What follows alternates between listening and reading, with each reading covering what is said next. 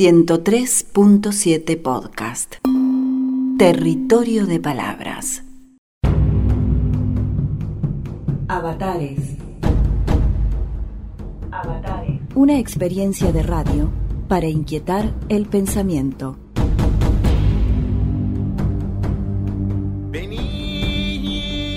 El análisis del presente, del mundo que habitamos y nos habita, requiere una mirada crítica de la cultura que permita rastrear los trazos históricos de lo que aparece naturalizado en un orden de verdades, valores y prácticas sociales.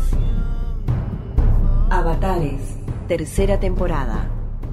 Un recorrido por problemáticas humanas acontecidas en el accidentado suelo de la cultura contemporánea. Producido por el Centro de Estudios en Filosofía de la Cultura de la Universidad Nacional del Comahue y Radio Universidad CAL. Avatares, tercera temporada. Una propuesta radial para pensar el mundo en que vivimos.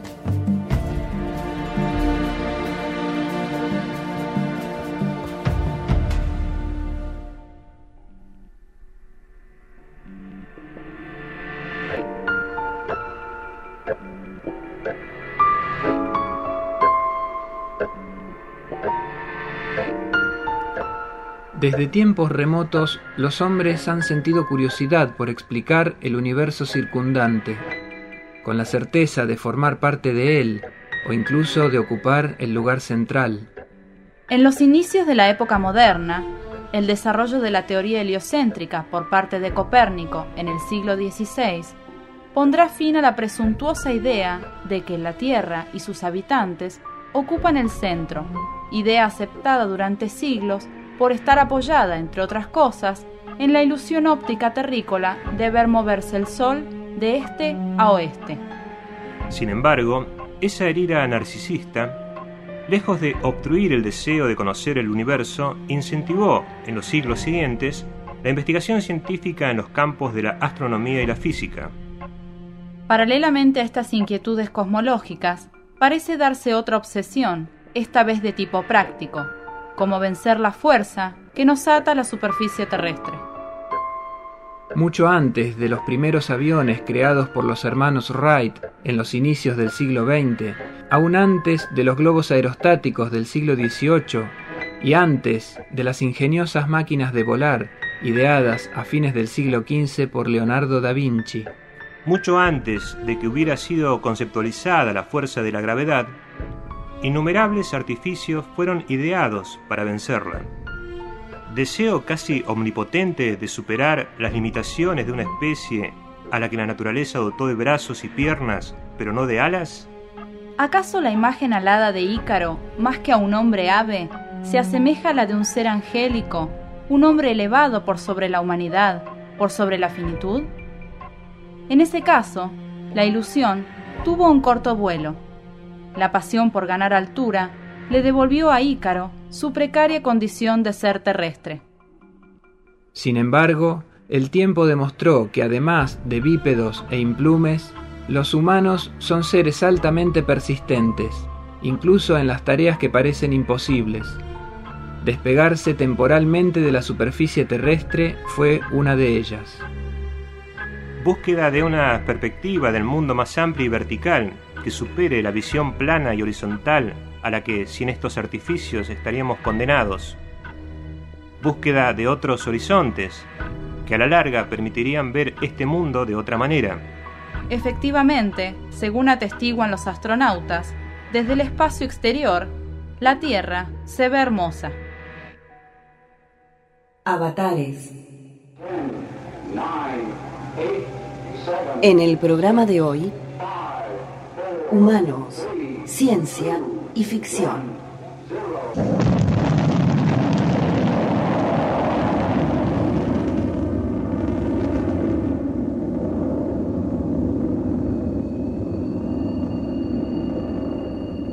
Una mirada al curso del desarrollo tecnocientífico del último siglo evidencia una relación conflictiva respecto de la morada, especialmente en la civilización occidental, disconformidad con el cuerpo como lugar del yo y disconformidad con el entorno natural como lugar de los cuerpos.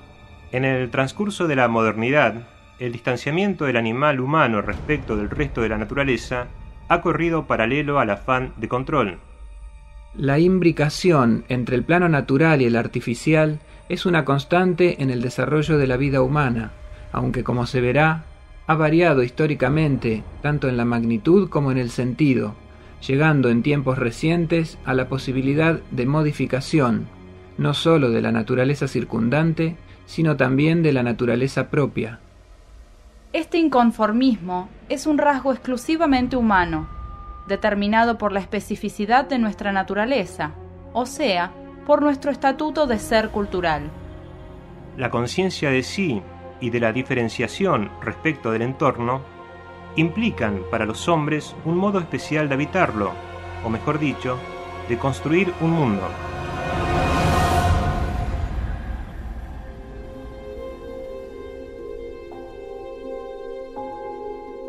En el libro La condición humana de 1958, Anna Arendt cuestionaba fuertemente el concepto de naturaleza humana, de gran peso en la historia de la filosofía. Para evitar el malentendido, la condición humana no es lo mismo que la naturaleza humana, y la suma total de actividades y capacidades que corresponden a la condición humana no constituye nada semejante a la naturaleza humana. No somos seres naturales, sino seres condicionados, y no podemos dejar de serlo. Nada nos determina a actuar de un modo u otro, y todo lo que hacemos va condicionando continuamente lo que somos. Los hombres son seres condicionados, ya que todas las cosas con las que entra en contacto se convierten de inmediato en una condición de su existencia.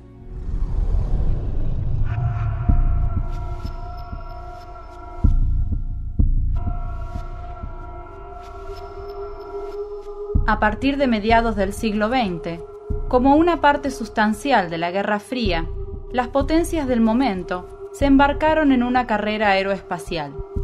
Para entonces, la aviación ya estaba ampliamente desarrollada, con variadas aplicaciones que incluían la guerra, el comercio y el transporte de pasajeros. La investigación se orientaría en adelante decididamente hacia la exploración del espacio exterior, lo que traería aparejada una exploración de los límites de las capacidades humanas y de las posibilidades técnicas. Pero ¿qué más hay en ese anhelo de buscar siempre más allá? ¿Qué energías utópicas, guiadas por temores o deseos, impulsaban e impulsan esa búsqueda? En las primeras páginas del mencionado libro La condición humana, Aren mencionaba un acontecimiento que para ella resultaba tan reciente como trascendente, en 1957 se lanzó al espacio un objeto fabricado por el hombre y durante varias semanas circundó la Tierra según las mismas leyes de gravitación que hacen girar y mantienen en movimiento a los cuerpos celestes, Sol, Luna y estrellas. No obstante, no era orgullo o pavor ante el tremendo poder y dominio humano lo que abrigaba el corazón del hombre, que ahora, cuando levantaba la vista hacia el firmamento, contemplaba un objeto salido de sus manos. La inmediata reacción, expresada bajo el impulso del momento, era de alivio ante el primer paso de la victoria del hombre sobre la prisión terrena. Con una agudeza incomparable acerca del proceso que estaba en marcha, la autora consideraba, ya en 1958, que ese mismo impulso se manifestaría en el intento de crear vida en el tubo de ensayo, tarea a la que estarían dedicados los esfuerzos de numerosos científicos con el fin de producir vida artificial y así el último lazo que sitúa al hombre entre los hijos de la naturaleza. Ese primer objeto puesto en órbita por el hombre era el Sputnik, un satélite artificial lanzado por los soviéticos el 4 de octubre de 1957. En el contexto de la Guerra Fría, los norteamericanos siguieron con preocupación el recorrido de este satélite, que sobrevolaría siete veces al día el territorio de Estados Unidos. Durante tres semanas, el Sputnik envió información a la Tierra a través de señales de radio. El satélite inactivo siguió orbitando la Tierra hasta que cayó 92 días después de su lanzamiento. En noviembre de 1957, los rusos enviaron al espacio el Sputnik 2, que llevaba como pasajera a la perra Laika, que al parecer murió poco tiempo después del despegue. Este y otros experimentos con animales permitieron avanzar en el proyecto de enviar al espacio a un ser humano. Esto ocurrió por primera vez en 1961, cuando el astronauta ruso Yuri Gagarin, en un viaje de menos de dos horas, circunnavegó la Tierra para descender sano y salvo en Siberia. Hasta ese momento, la carrera espacial estaba claramente liderada por la Unión Soviética. Estados Unidos había dado su primer paso exitoso al lanzar el satélite Explorer en febrero de 1958, cuatro meses después de que los soviéticos pusieran en órbita el Sputnik.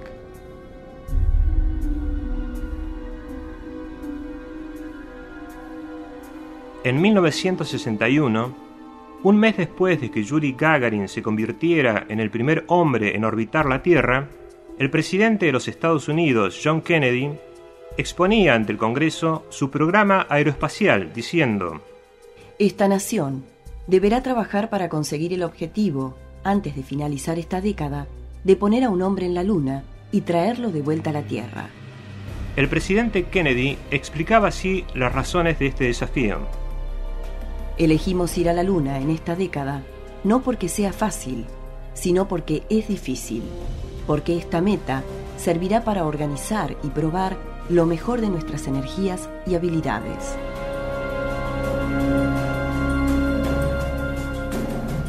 Después de algunos años de pruebas y ajustes, incluyendo varios viajes espaciales tripulados, el 16 de julio de 1969 se lanza la misión Apolo 11, con destino a la Luna. El primer alunizaje de una nave tripulada se produjo el 20 de julio de 1969 en la región lunar llamada Mar de la Tranquilidad. A la misión Apolo 11 le siguieron cinco alunizajes más, el último de ellos en 1972. Avatares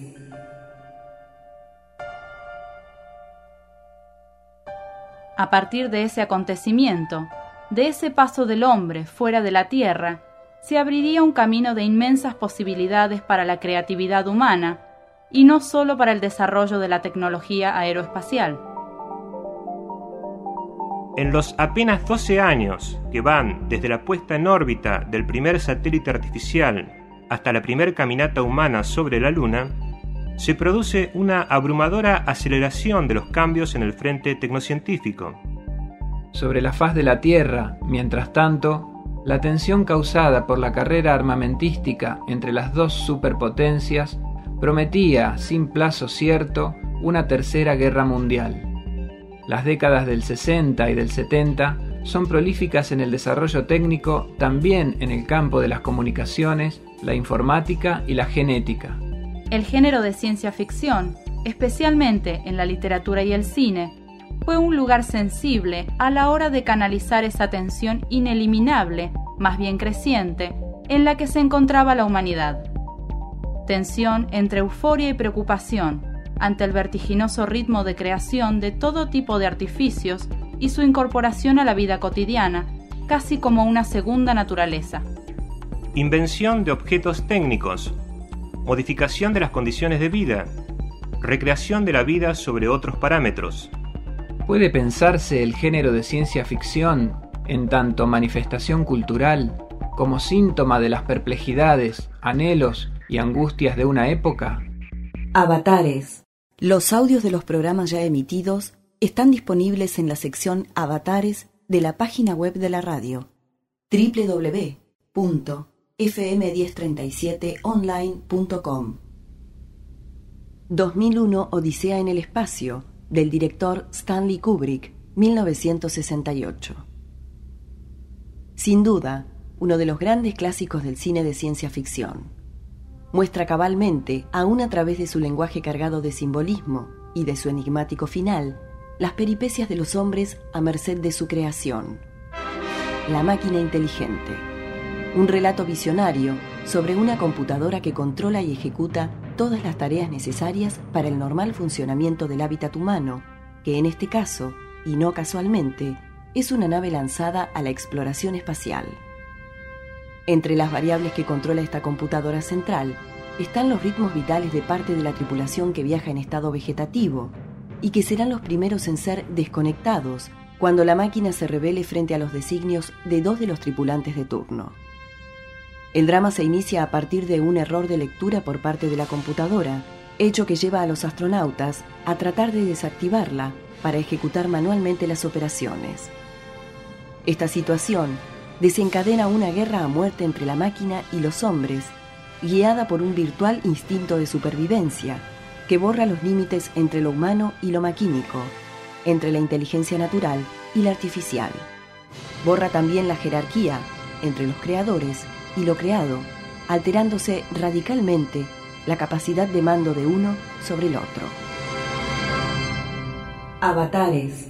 En el programa de hoy, humanos ciencia y ficción. Fuga en el siglo XXIII fue una película estrenada en 1976 y adaptada al formato de serie televisiva. Su título original era Logan's Run, o en la traducción literal, La fuga de Logan. La historia transcurre en el siglo XXIII, después de un holocausto nuclear de fecha incierta, razón que llevó a los humanos sobrevivientes a una vida de reclusión y a una organización social cuasi carcelaria en ciudades completamente herméticas para evitar los efectos de la contaminación.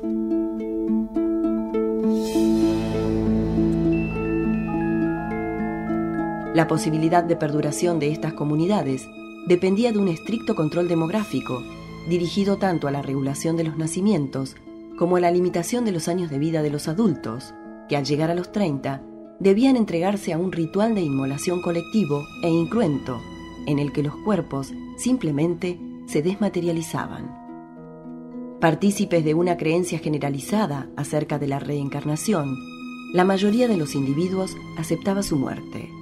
Solo sabían de la falsedad de esta creencia las autoridades del Consejo y algunos guardianes, además de los espectadores. Nadie había salido y nadie había entrado por años. Afuera, se suponía, el aire era irrespirable. Logan era uno de los guardianes de esta ciudad blindada, hasta el día en que, circunstancialmente enredado en el intento de fuga de una pareja, toma el lugar del fugitivo, que es asesinado por los guardias, y huye con la chica. Afuera, la atmósfera es perfectamente apta para la vida, aunque el paisaje circundante muestra aún signos de devastación. El camino se inicia, y también la aventura, en búsqueda de un lugar habitable llamado El Santuario y escapando de los guardias que han salido a darles captura.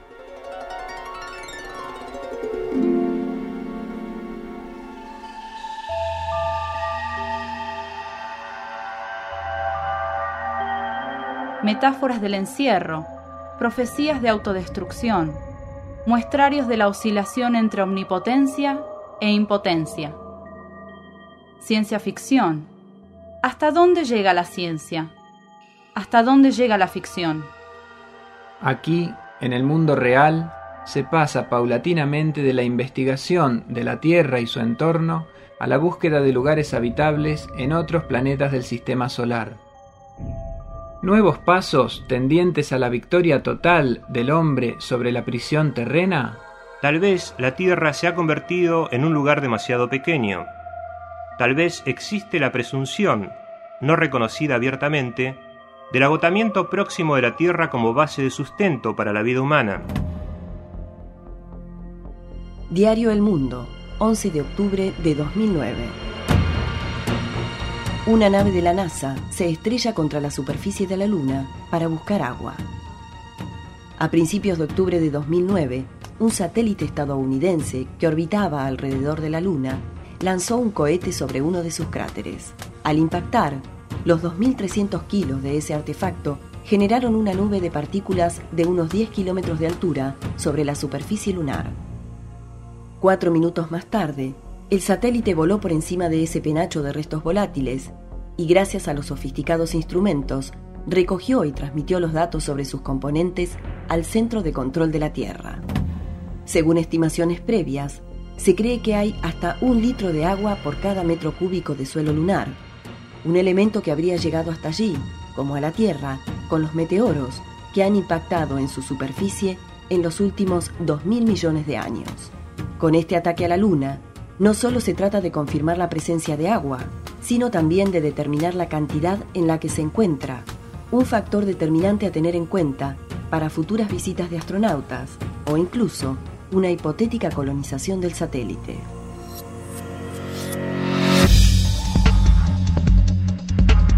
La nave Phoenix llega hoy a Marte en busca de agua. La sonda intentará descubrir restos de agua o depósitos de hielo enterrados bajo la superficie de Marte. La NASA mantiene esperanzas en que la sonda pueda recoger muestras que permitan determinar las características geológicas del planeta rojo, las posibilidades de que albergara vida en algún momento y también las condiciones en que un ser humano podría explorarlo. La Phoenix halla indicios de hielo subterráneo en el Ártico de Marte. El objetivo de la misión es buscar en el subsuelo rastros de vida. La nave investigará si hay o ha habido vida macrobiótica en Marte. Phoenix, una plataforma capaz de excavar, estudiar muestras y analizar el clima del planeta rojo, se encargará de profundizar en uno de los dilemas científicos más apasionantes de las últimas décadas. ¿Hay o ha habido vida microbiana en Marte?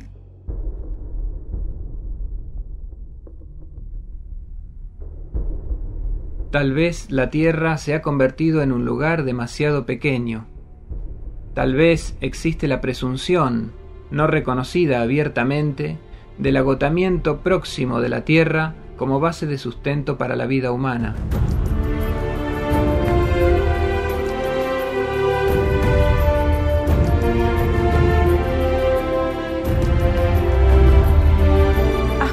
La extensión de cierta racionalidad paranoica, el mundo no solo se ha vuelto muy pequeño, sino que se ha convertido en un lugar peligroso. La película 2012, estrenada recientemente, parece haber aportado una dosis de frenesí apocalíptico, claramente capitalizado por un curioso negocio inmobiliario en los Estados Unidos.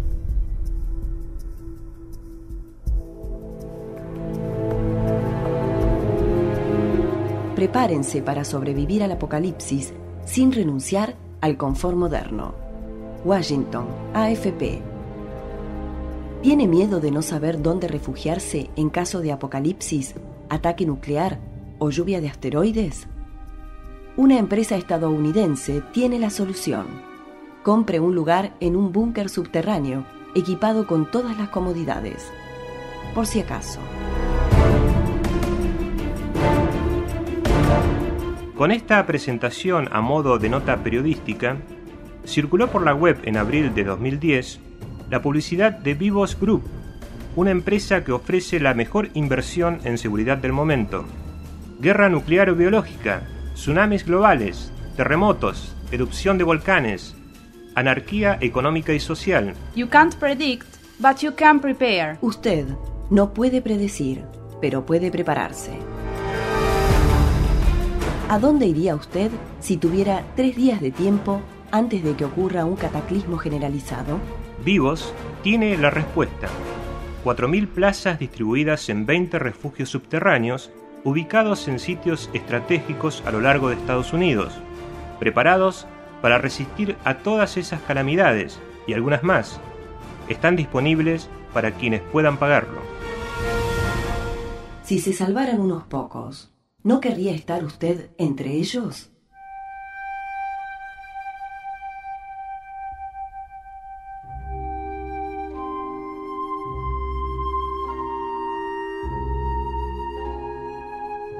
En la página de inicio del sitio hay una cuenta regresiva.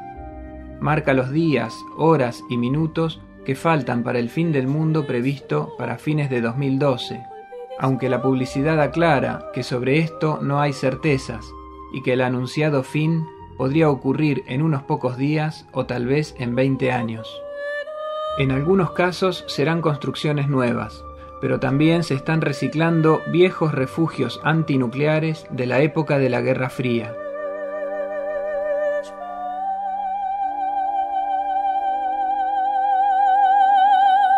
Cualquier parecido con la ficción no es pura coincidencia.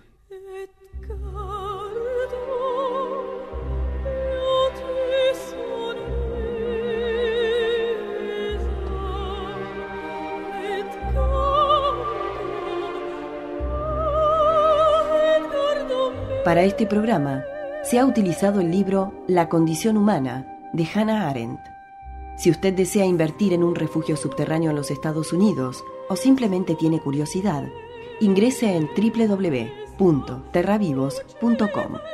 Si desea, en cambio, deleitarse con un clásico de ciencia ficción, vea o vuelva a ver 2001 Odisea en el Espacio.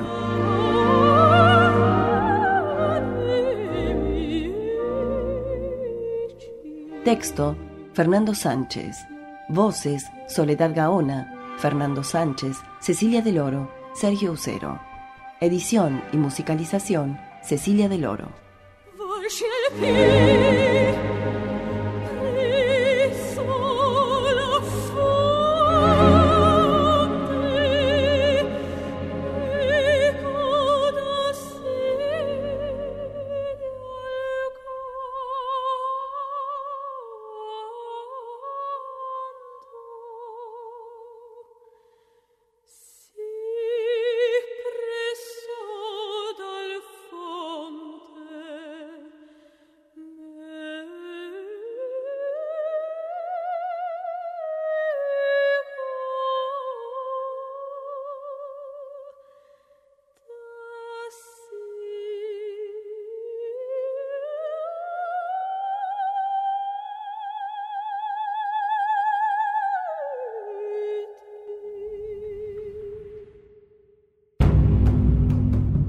Avatares. Un ciclo de radio producido por el Centro de Estudios en Filosofía de la Cultura en colaboración con el equipo de producción de Radio Universidad Calv. Avatares, tercera temporada. Desde la Universidad Nacional del Comahue, Neuquén, Patagonia, Argentina. Por comentarios, sugerencias o consultas, dirigirse a centrofilosofiacultura.yahoo.com.ar Avatares, tercera temporada. Pensamiento en acción.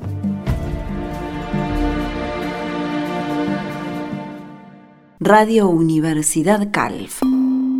Porque la palabra importa.